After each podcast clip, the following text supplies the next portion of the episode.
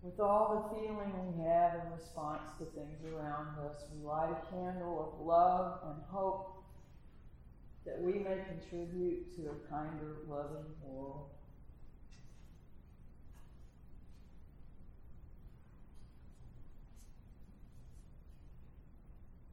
With a prayer for deeper understanding, we light a candle.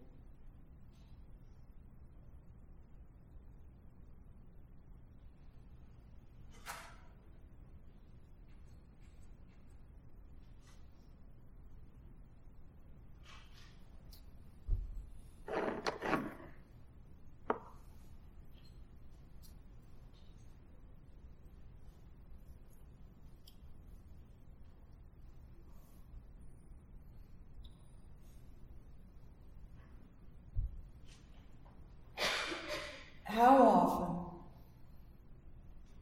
do you feel truly, deeply understood?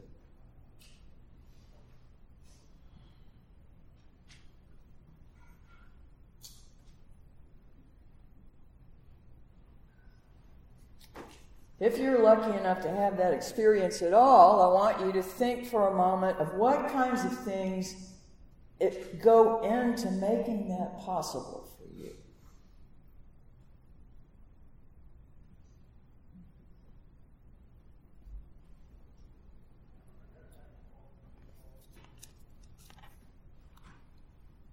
There's certainly an abundance of misunderstanding these days, and uh, we can often sit and watch it happen. There are a lot of feelings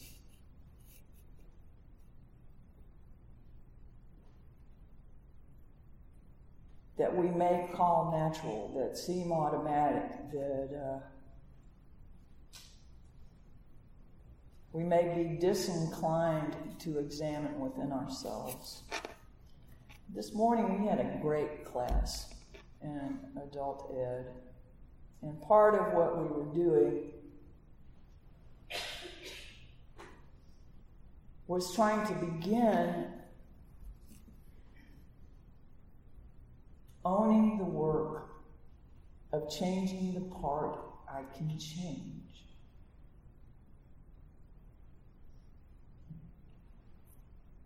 We get glued to news channels and let them affect everything in our lives so that if we're in the room with somebody we otherwise care about, we can get escalated into hateful, unloving, counterproductive discussions. It doesn't help anything.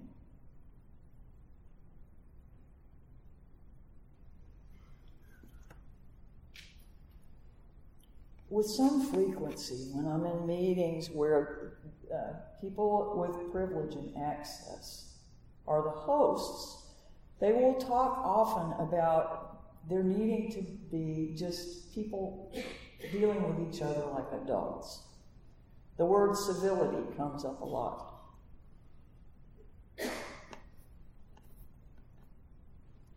But what I watch is people who have felt unheard, people who have known a great deal of pain.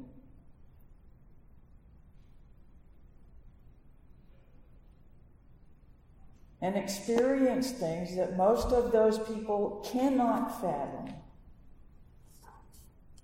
get frustrated trying to be heard because their, their way of communicating is not the white cultural norm.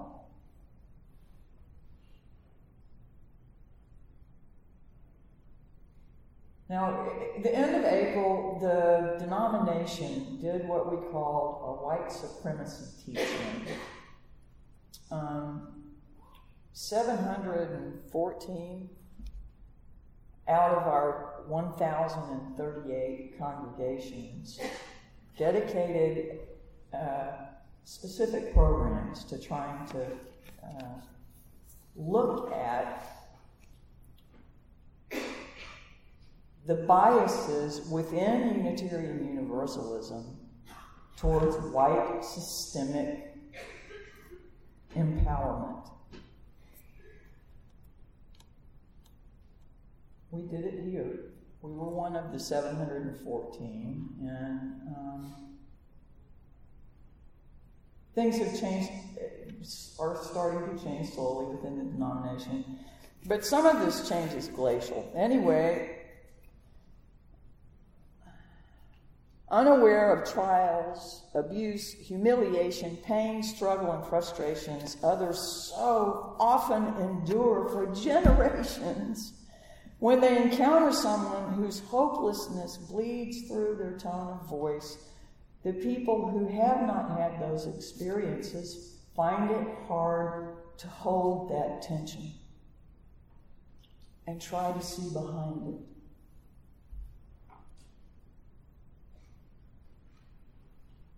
Now, for the last at least 25 years in this congregation, and I know most of you have not been here that long, but for that time, we've lifted up trying to empower you, the individual, to show you your value, your worth, how important you are, that you are lovable, that you're beautiful, and that you cannot be separated from that part of you which gives you that value.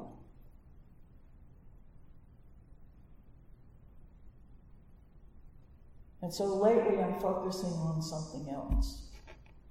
I'm asking us to assume we have that self awareness, that self possession, that confidence, and start moving beyond it.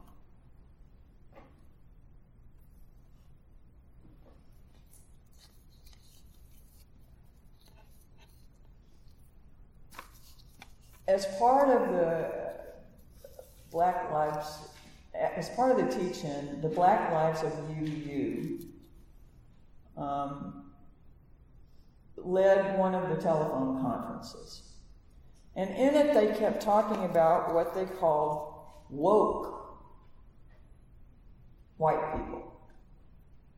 And they made it very, very clear that they were not talking about racially enlightened individuals.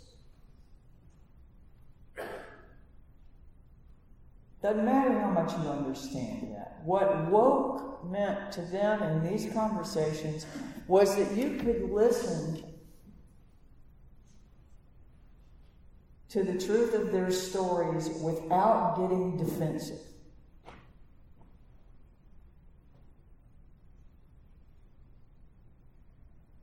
Now, in the d- dynamics of class today, there were people who had differing opinions, and immediately the tension started to escalate. And these are people that care about each other. These are people that have known each other for a long time. It didn't take a lot to change the direction of the conversation. And I know people there didn't feel heard because it was a class.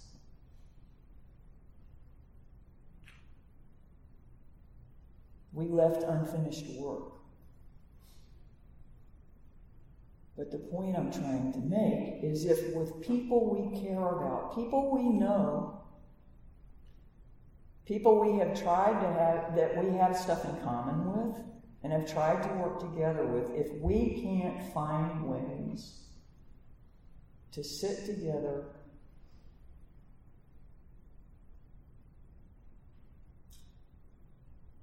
then we have work to do on us, or we can't carry it out in the world. I, I say this stuff over and over again. I will be changing topics once we get to uh, September.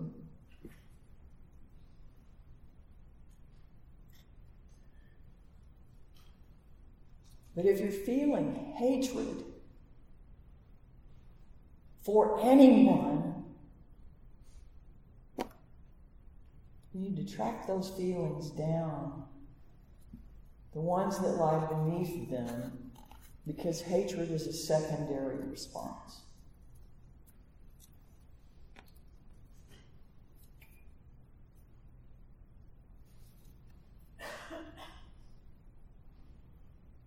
The way that the sermon title is written, it has under underscored and then standing underneath it.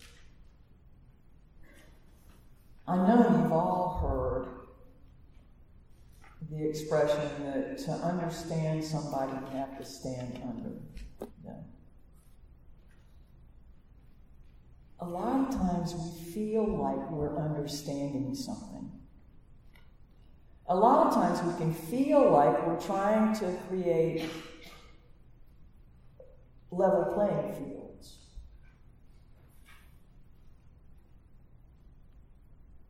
But pretty much none of us are capable of seeing our own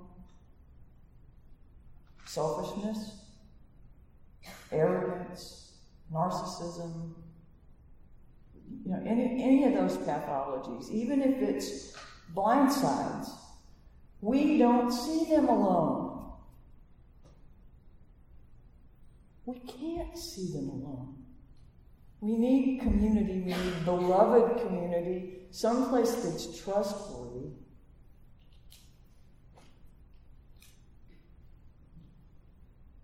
So that we can hear voices that care about us. Lift up what we might need to work on. And receive that, understanding it's coming in love.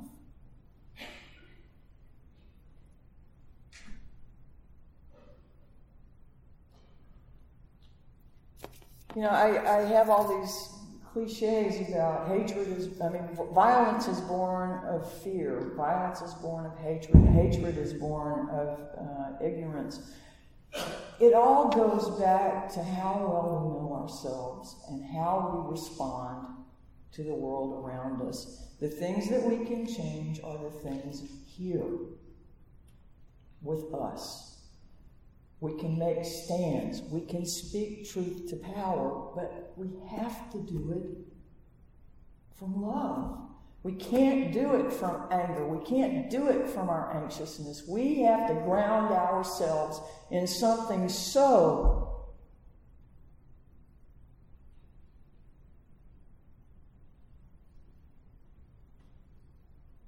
unequaled that when we walk it out in the world, we can maintain. And the only way I am ever going to do that is if I get to practice it over and over and over and over and over again with people who love me.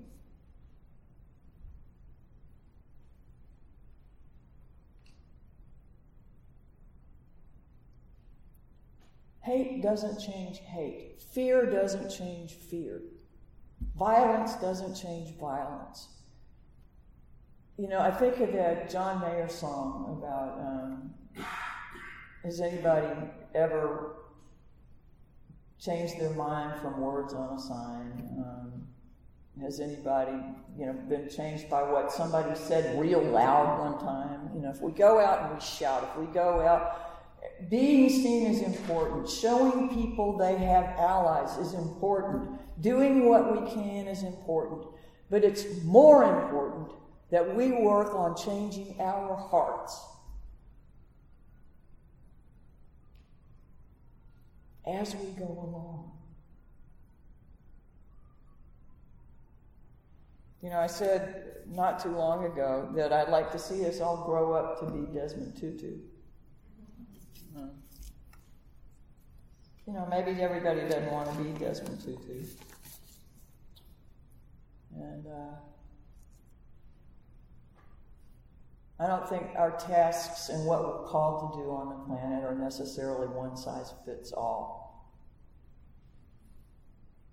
But I know there's one principle that underlies effectiveness in all of the things that we are called to do as a people and as a community. And I invite us to invest in that every way we can. If things are winding you up, you need to make more space to be still. And if that's hard for you, find ways to calm your mind that aren't just placating things. You know, when kids are learning transcendental meditation, they teach them a walking meditation. They can walk and repeat their mantras. And it keeps their bodies busy, it keeps a couple of tracks busy, but they can focus on something that takes them out of the chaos, takes them out of the uh, anxiety. And we can do that too. I want to share a Dr. King quote that I shared in the class this morning. But uh, without understanding, there is no coming together, and we don't hear other people's stories from where we think they are.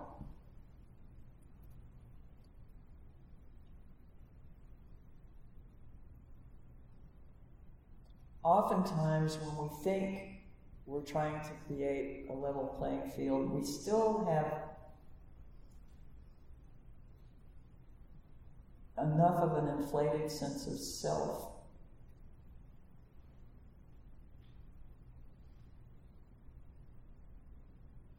or self priority over the, the, group or whatever that we can get lost. And without understanding, there's no coming together. So let us join in an effort to understand one another.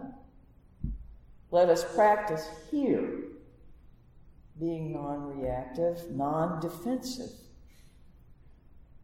Violence is born of fear and lack of understanding. It's the voice of the unheard, it's the voice of the frustrated, it's the voice of the confounded.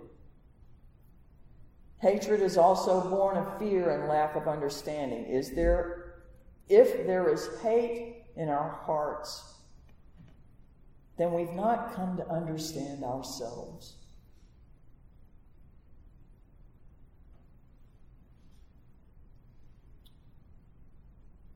Dr. King's quote I'm here to say to you this morning that some things are right and some things are wrong. Eternally so, absolutely so. It's wrong to hate. It's always, it always has been wrong and it always will be wrong. It's wrong in America, it's wrong in Germany, it's wrong in Russia, it's wrong in China, it was wrong in 2000 BC, and it's wrong in 1954 AD. It always has been wrong, it always will be wrong.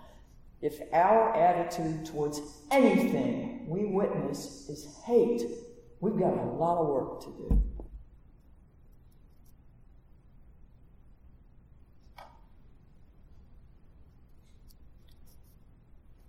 I love y'all.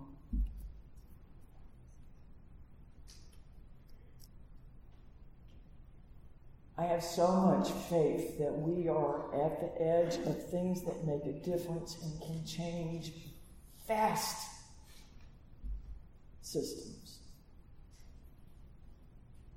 Let's be kind to one another and grow together, okay?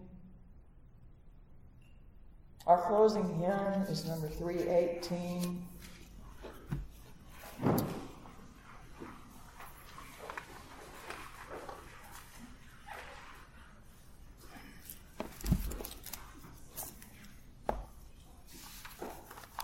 I know we feel we need to be heard too.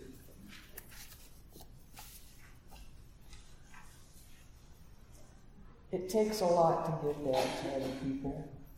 And it takes a lot to be able to give up needing to be heard to hear someone.